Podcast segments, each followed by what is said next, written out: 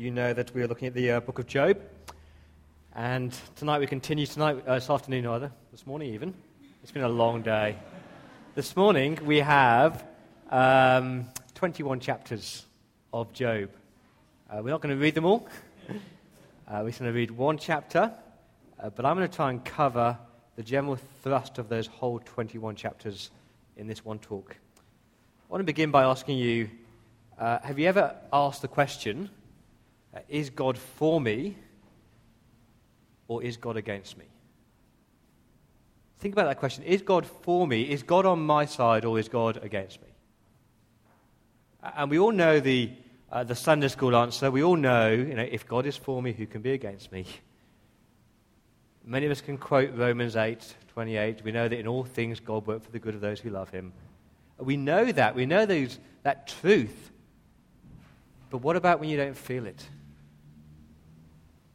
What about when things happen in your life that you just start to question and doubt whether God really does love you and whether God really is for you? Let me tell you about Arthur. Arthur had been married for 55 years. 55 years, that's, that's amazing, isn't it? The last 10 years of his married life were really tough because his wife suffered Alzheimer's and he watched his wife uh, deteriorate. It just began where she'd forget some shopping, or she'd forget to put things back after dinner. But then her memory started to go and go and go until she forget where she lived, and she forgot who her husband was. And it was like she was living with this stranger. Now, Arthur was a godly Christian man and during that 10 year period, there were many times where he asked, Why? Why, God, are you really at work here? What are you doing here? Are you for me or are you against me? A friend of mine is a minister up at the Central Coast. Uh, the birth of your first child is supposed to be a beautiful thing, but their first child was born profoundly disabled. Profoundly disabled. Uh, unable to uh, talk, walk, wash, feed, toilet.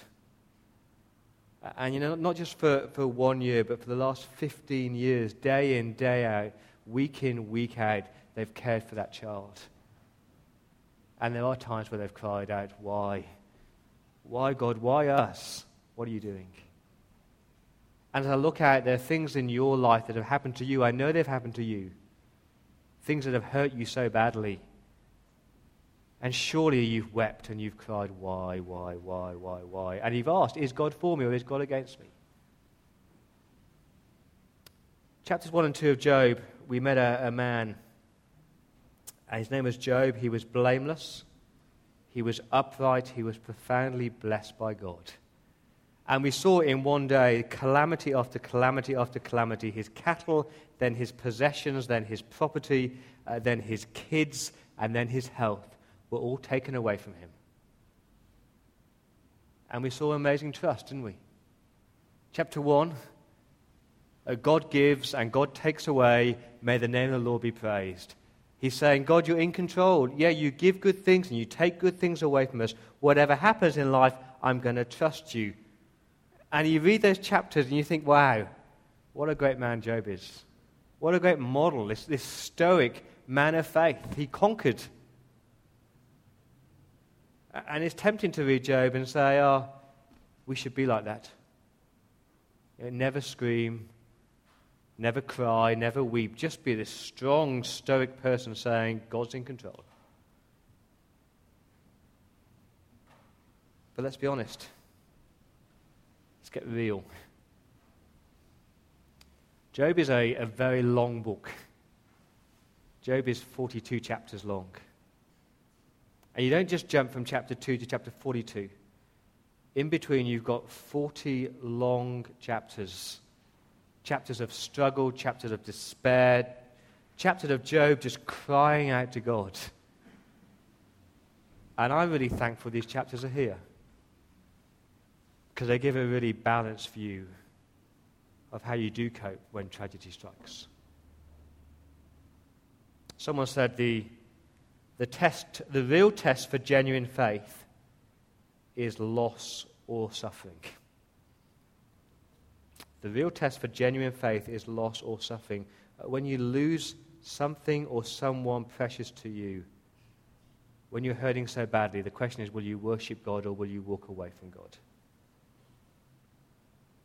And in Job chapters 1 and 2, he seems to be this stoic, sounding right, worshipping God believer. But peel back the exterior, look on the inside, and what you find is what's really going on, and that is battling and struggling and despair. And when you turn to chapter 3, the tone changes, and you've got lamenting and quarreling and questioning and longing. It's kind of the, uh, what I call the delayed shock syndrome. Remember when my, my father died 20 years ago. That first week after he died, I was just numb. You know, I didn't feel grief. I didn't feel the pain because I was just busy organizing the funeral, ringing the relatives, and just doing stuff. It's only like a week later when I just sat and I just sobbed. That's when the pain really hit. It's kind of like Job. Yeah, he's lost his kids, he's lost his wealth, he's lost his health. He seems to be coping incredibly well. Turn to chapter 3, and the tears start to flow. Because the world around Job keeps turning, but it's a world where his suffering continues. And this morning you've got 24 chapters of screaming. What you've got, is, we're going to hear chapter, chapter 19 read in a minute. You've got this cycle in these chapters. You've got three friends, uh, Bildad, Zophar, and Eliphaz. And one friend speaks, Job responds. Another friend speaks, Job responds. Another friend speaks, Job responds. And then it starts again. Three cycles, and each time it gets shorter and shorter and shorter. And each time it gets more, more aggressive, if you want, and more, ah, what's the word? Pathetic? Their counseling, their reasoning gets more and more pathetic. I'm really glad these chapters are here because I find them refreshing. There's no such thing in the Christian life as triumphalism. You know, pretend it's not happening. There's a song that some churches sing, you know, in his presence our problems disappear. And you want to cry out, no, they don't. Yeah, God is present, but my problems are still here. There's a book at Koorong, I saw it a few weeks ago. It says, I'm not supposed to feel like this. That was the title. I'm not supposed to feel like this. I'm thinking, yes, you are. It's okay. It's okay to be upset. It's okay to be sad. Let's listen to Job, listen to chapter 19, and just feel the, the burden that he, that he feels upon him. I'll invite David to come and read the scriptures to us.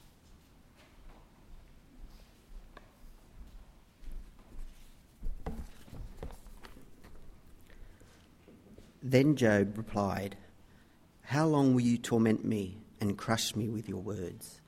Ten times now you have reproached me. Shamelessly you attack me. If it is true that I have gone astray, my error remains my concern alone. If indeed you would exalt yourself above me and use my humiliation against me, then know that God has wronged me and drawn his net around me. Though I cry, I have been wronged, I get no response.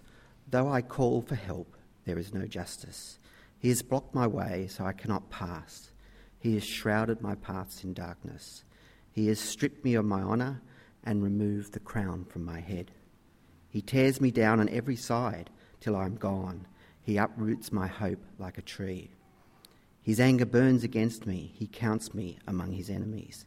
His troops advance in force. They build a siege ramp against me and encamp around my tent. He has alienated my brothers from me, my acquaintances, and are completely estranged from me. My kinsmen have gone away, my friends have forgotten me. My guests and my maidservants count me a stranger. They look upon me as an alien. I summon my servant, but he does not answer, though I beg him with my own mouth. My breath is offensive to my wife. I am loathsome to my own brothers. Even the little boys scorn me. When I appear, they ridicule me. All my intimate friends detest me. Those I love have turned against me. I am nothing but skin and bones, and I have escaped with only the skin of my teeth. Have pity on me, my friends, have pity, for the hand of God has struck me. Why do you pursue me as God does? Will you never get enough of my flesh? Oh, that my words were recorded, that they were written on a scroll, that they were inscribed with an iron tool on lead, or engraved in rock forever. I know that my Redeemer lives, and that in the end he will stand upon the earth.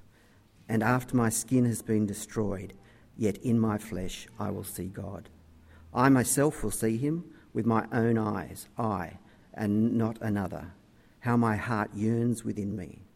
If you say, how, will, how we will hound him, since the root of the trouble lies in him, you should fear the sword yourself, for wrath will bring punishment by the sword, and then you will know that there is judgment. Thanks, David. Please keep your Bibles open at Job. We're going to turn back to uh, chapter 3. Job chapter 3.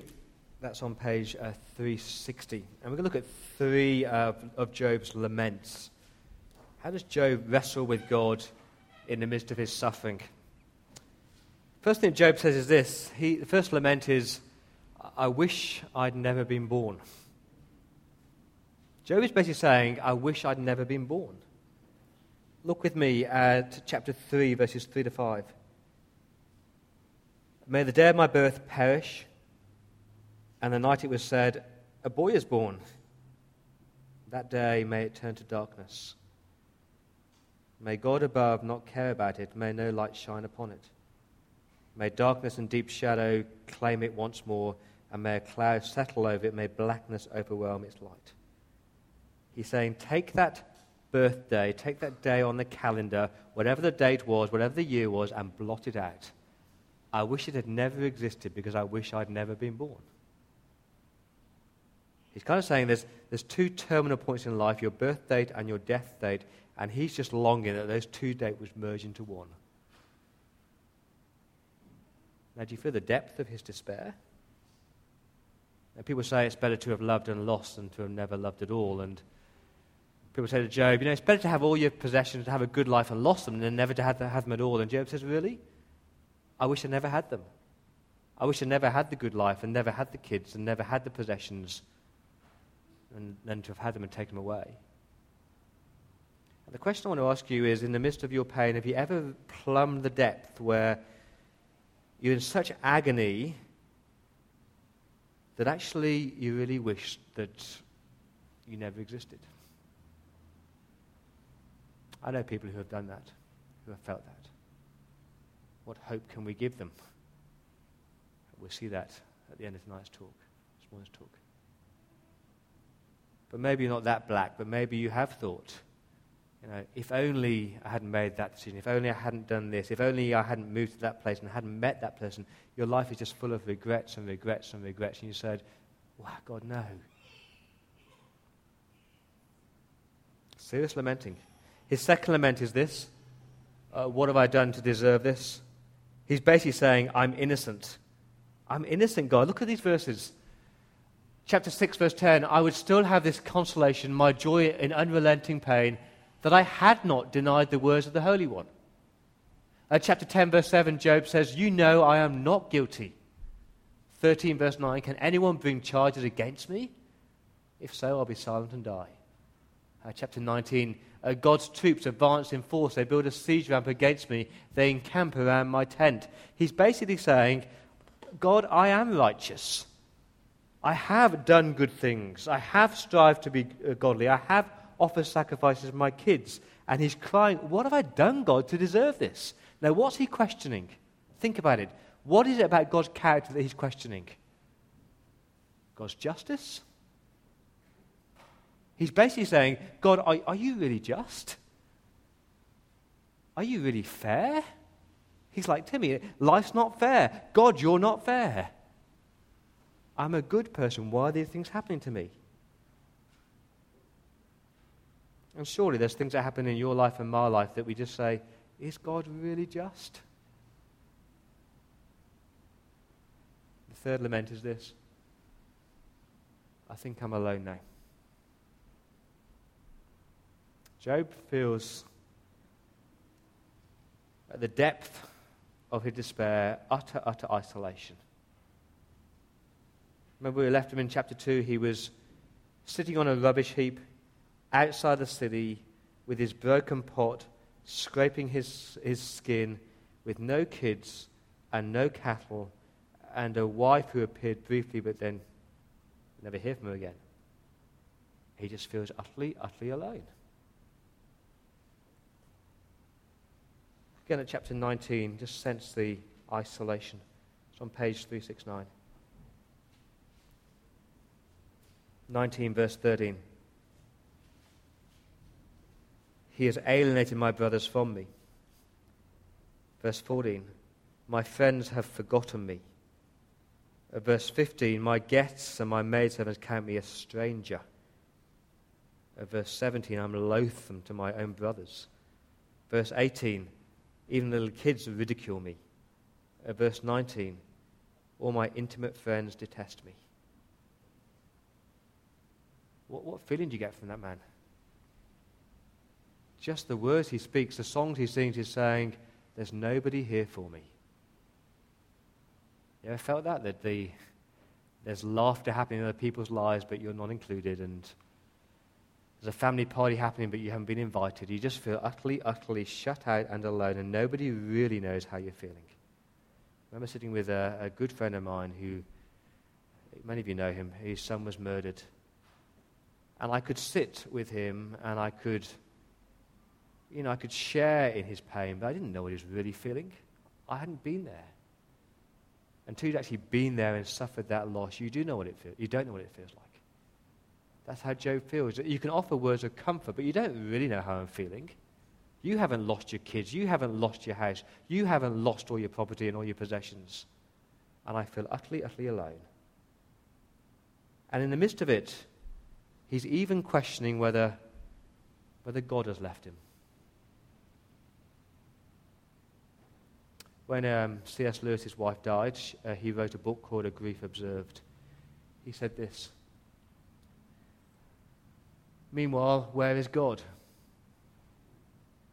When you're happy, so happy that you have no sense of needing Him, so happy that you are tempted to feel His claims upon you as an interruption, if you remember yourself and turn to Him with gratitude and praise, you will be, or so it feels, welcomed with open arms. But uh, go to Him when your need is desperate, when all of the help is vain, and what do you find? a door slammed in your face and a sound of bolting and double bolting on the inside, and after that, silence. You may as well turn away. The longer you wait, the more empath- emphatic the, the silence will become.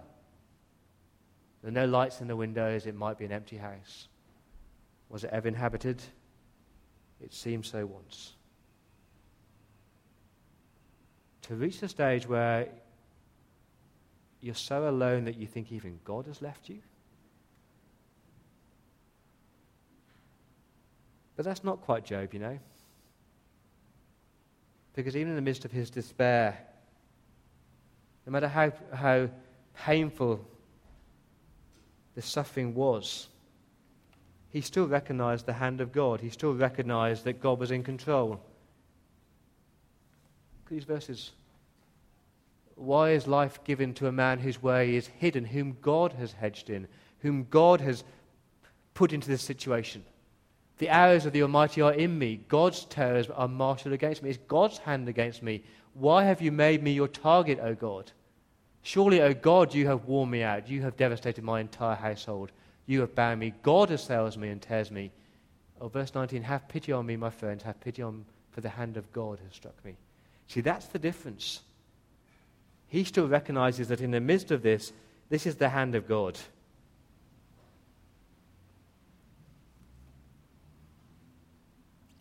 I reckon that's the difference between a way that a, a believer laments and an unbeliever laments. See, if you're an unbeliever, if your worldview is that there is no God and that everything happens by chance, then what right have you got to shout at God and feel alone when bad things happen? If your worldview is that things just happen by fate, then when bad things happen to you, why would you blame God or call out to God or feel anything wrong. Why not you? But as a believer who says there is a God who is in charge of this world, in control of this world, yeah, when the bad things happen to you, that's why you call out to him, because he is your God. And he's, he's supposed to be in control of your life. So you can call out to him, Why, why, why me, God? Here's a quote from a man who survived the horrors of Auschwitz. He said, It never occurred to me to question God's doing or lack of doing while I was an inmate in Auschwitz. I was no less or no more religious because of what the Nazis did to us. It never occurred to me to associate the calamity we were experiencing with God. That sounds amazing, but I wonder, you know, if, we take the goodness of God seriously, if we really say that God is good and God is just and God is, God is sovereign and God is in control, then it's right, like Job, that we lament. It's right, like Job, that we say, Where are you, God? It's right, like Job, that we cry out and say, I'm feeling all alone here, because He's supposed to be our God. And that's why I find these verses so refreshing. It's not wrong to lament, it's not wrong to cry and sob. He's not doubting God's sovereignty. He never contradicts that the Lord gives, the Lord takes away. He's just saying, Actually, Lord, you'll give me really hard times now. God, you'll give me the really tough times now. And in the midst of that, I feel all alone. Friends, in the midst of your pain, please cry, please lament. But I do pray that your friends will be better than the friends that Job had. We're going to look very briefly at those three friends. They are lousy counselors. Three guys called Bildad, Zophar, and Eliphaz. And they approach Job and they've got nothing to offer. They're basically saying, You're suffering because you sinned. It's all encapsulated in the Peanuts cartoon. Lucy says to Charlie Brown, She says, uh, There's one thing you're going to have to learn you reap what you sow. You get out of life what you put into it, no more or no less. Uh, and Snoopy, the dog's in the corner. He doesn't like this very much, and he mutters these words. He says, I'd kind of like to see a margin for error. I kind of like to see a little margin for error. But the problem with these three friends is they have no margin for error. Their God is so boxed in. You know, God is in control, God is fair, and so God always punishes the wicked and God always blesses the righteous. They're saying, if you're suffering, Job, you must have sinned. And I pray that your friends would not have that kind of theology. And I pray that you would not have that theology when your friends are suffering. Sure, sometimes there is this correlation between your suffering and your sin.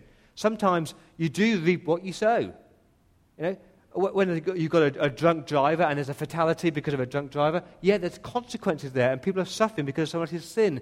But sometimes we suffer, and there's no particular sin that you can associate it with. Listen to the words of these friends. They have no place for waiting, they have no place for Satan, they have no mystery of God.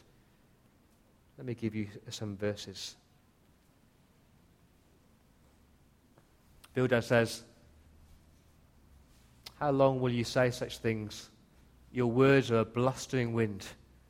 Zophar says, will, you, will no one rebuke you when you mock? You say to God, My beliefs are flawless, I'm pure in your sight.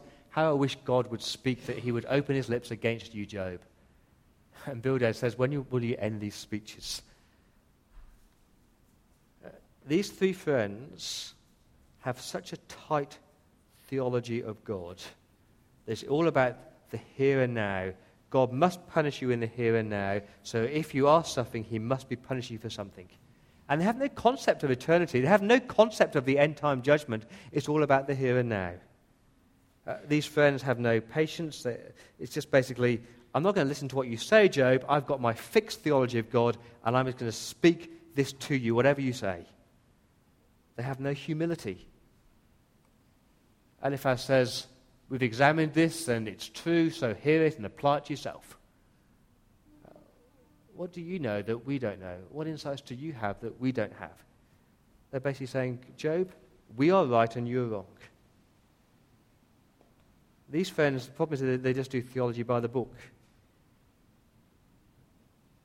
And that, my friends, is one of the deepest concerns I have for evangelical Christians.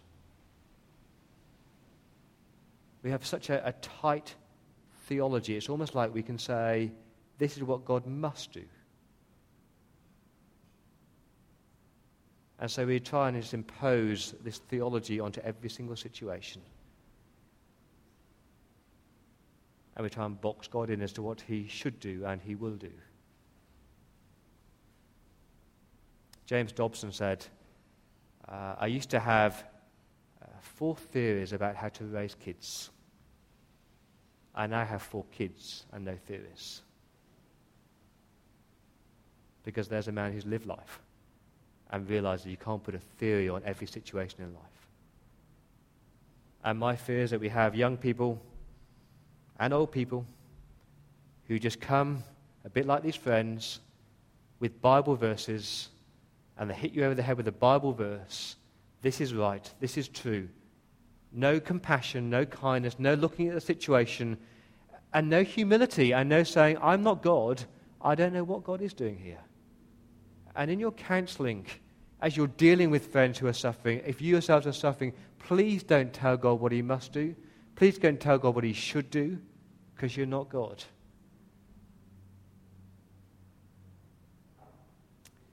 In the midst of this, want to finish by looking at Job's longing. We've seen Job's lamenting, we've seen the friends lousy counseling, but in the midst of this, this glimmer of hope, it's like a mustard seed of hope. It is so minute, but it's a real faith. I want to finish with it. Job is just longing for God's presence, longing for a mediator, and longing for a redeemer. Job is kind of saying, God, I love you so much. And that's why I'm hurting so much. I long to be right with you. I long to hear you speak, God. Please, God, why are you doing this? It's like, it's like a, a wife who's had a, had a row with her husband. And the husband's walked away. And the woman sits all alone and she's screaming and she's saying the words, I hate you, I hate you. She doesn't hate her. She doesn't hate him at all. The reason that she's hurting, the reason that she's screaming is because she loves him. And she just wants to be with him.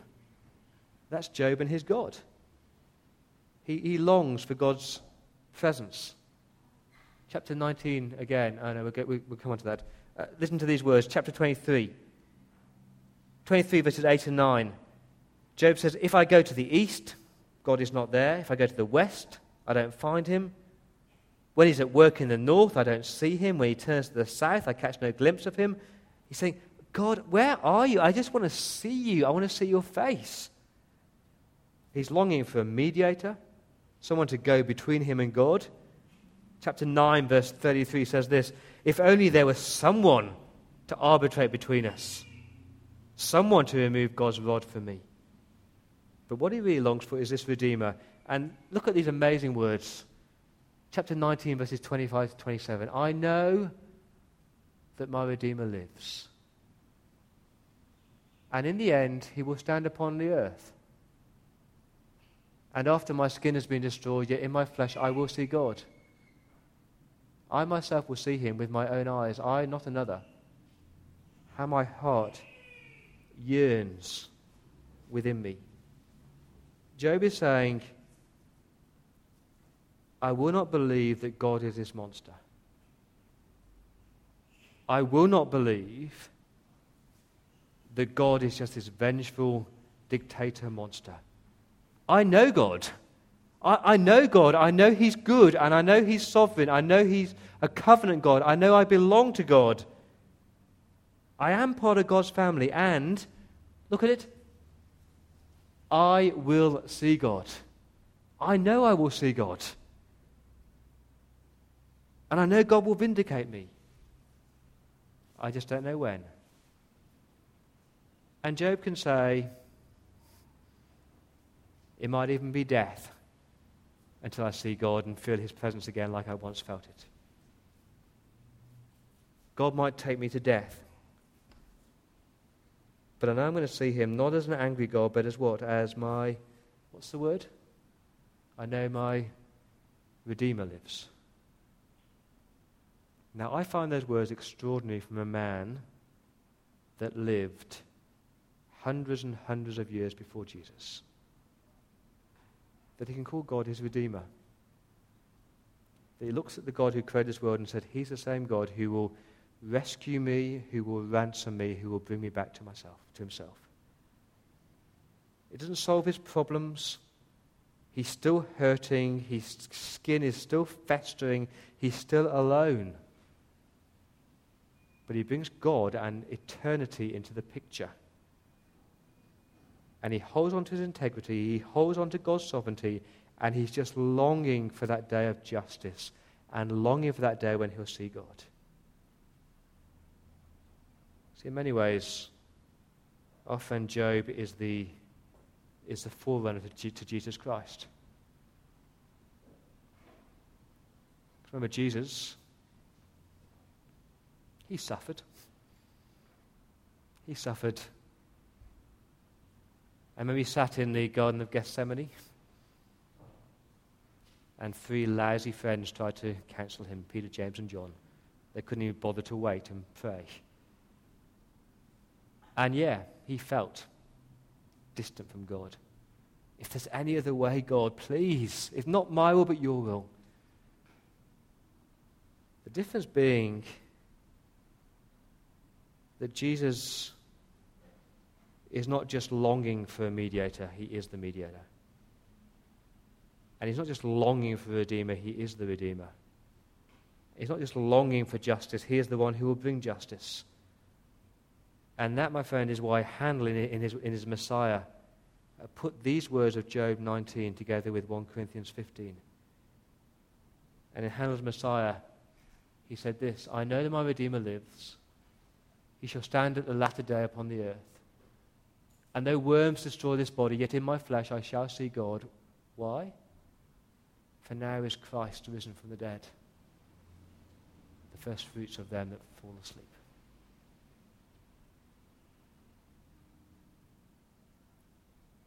Christ has risen.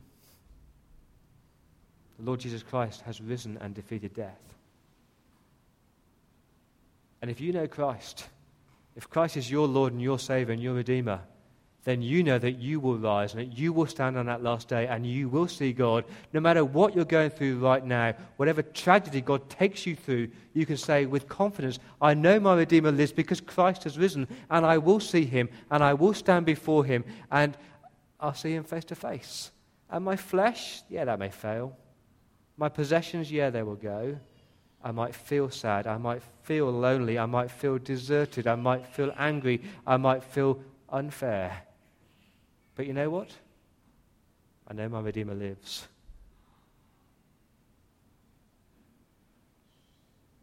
You ever ask the question, is God for me or God against me? Please don't have a nice, neat theology. Have a theology that's robust enough to say, I don't know what's happening. I don't know why this is happening. But God is in control. And I know I will see him face to face. Because if you're in Christ, listen carefully, if you're in Christ, you are never alone. If you're in Christ, you are never alone, no matter how alone you feel. And if you're in Christ, we will see justice. And if you're in Christ, He's your Redeemer and your brother and your friend. So as you hurt, as you wrestle, as you cry, as you suffocate under the pain, as you lament, please utter these words I know my Redeemer lives. In the end, He'll stand upon the earth, and after my skin has been destroyed in my flesh, I will see God. I'm going to pray.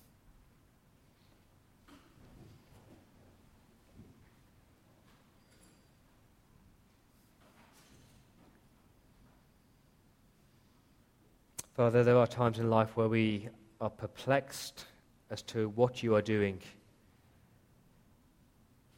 Lord, there are times when we just ache with the pain Lord, there are times where we feel so alone. And there are times, Lord, where we just cry out for justice. Lord, in those times, please help us to, to long for your presence and long for redemption and long just to see you face to face. in those times, Lord, help us as we listen to others, not to listen to lousy counseling. And Lord, if you call us to counsel others in those times of darkness, help us, Lord, to be loving and humble, to have a right view of you and your sovereignty and your goodness. May our words offer them hope and not just condemnation.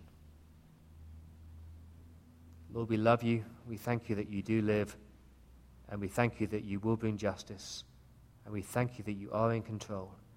And we thank you, Father, no matter, we're gonna, no matter what we face in our lives, because of Christ, because of his resurrection, because of the fact that he's defeated death and he is seated with you and reigning now, that we have a hope, a hope that can never perish, spoil, or fade. And we thank you for that in Jesus' precious name.